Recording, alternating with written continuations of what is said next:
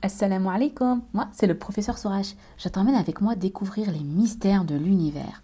On apprendra à connaître et à aimer Allah à travers des histoires et des mini-docs. Alors, prêt pour le décollage? Pourquoi il pleut? Savais-tu que la pluie venait des nuages? En fait, quand il fait chaud, l'eau qui est dans les rivières, les fleuves, les mers, les océans va s'évaporer.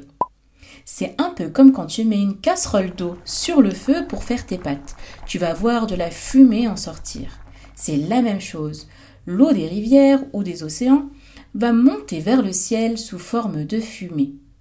Une fois arrivée au ciel, elle va refroidir. Et oui, le ciel est beaucoup plus froid que la planète Terre. En effet, au cœur de la planète, il y a ce qu'on appelle un noyau. Et dans le noyau de la Terre, comme le noyau d'une pêche, il y a de la lave. Cette lave, c'est comme celle qui sort des volcans quand ils entrent en éruption. Quand cette eau arrive alors au ciel et refroidit, elle va se retransformer en gouttelettes d'eau. Ces petites gouttelettes d'eau vont alors se rassembler, se coller entre elles pour former des gouttes de plus en plus grosses. Ces gouttelettes-là vont grossir et devenir beaucoup plus lourdes.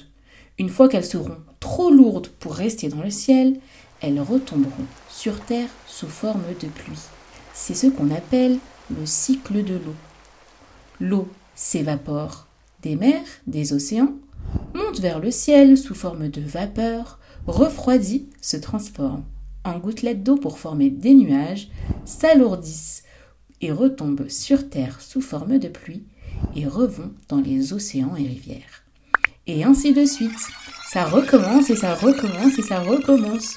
Savais-tu que tout ce qui est vivant sur Terre était constitué d'eau Eh oui, les êtres humains, les animaux, les végétaux, tout ce qui est vivant est constitué d'eau.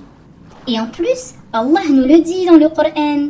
Si tu écoutes Surat al-Anbiya, au verset numéro 30, Allah dit Nous avons fait de l'eau toute chose vivante. وَجَعَلْنَا مِنَ الْمَاءِ كُلَّ شَيْءٍ حَيٍّ وَجَعَلْنَا مِنَ الْمَاءِ كُلَّ شَيْءٍ حَيٍّ chaque semaine, je t'emmènerai découvrir une nouvelle histoire ou alors je répondrai à une question.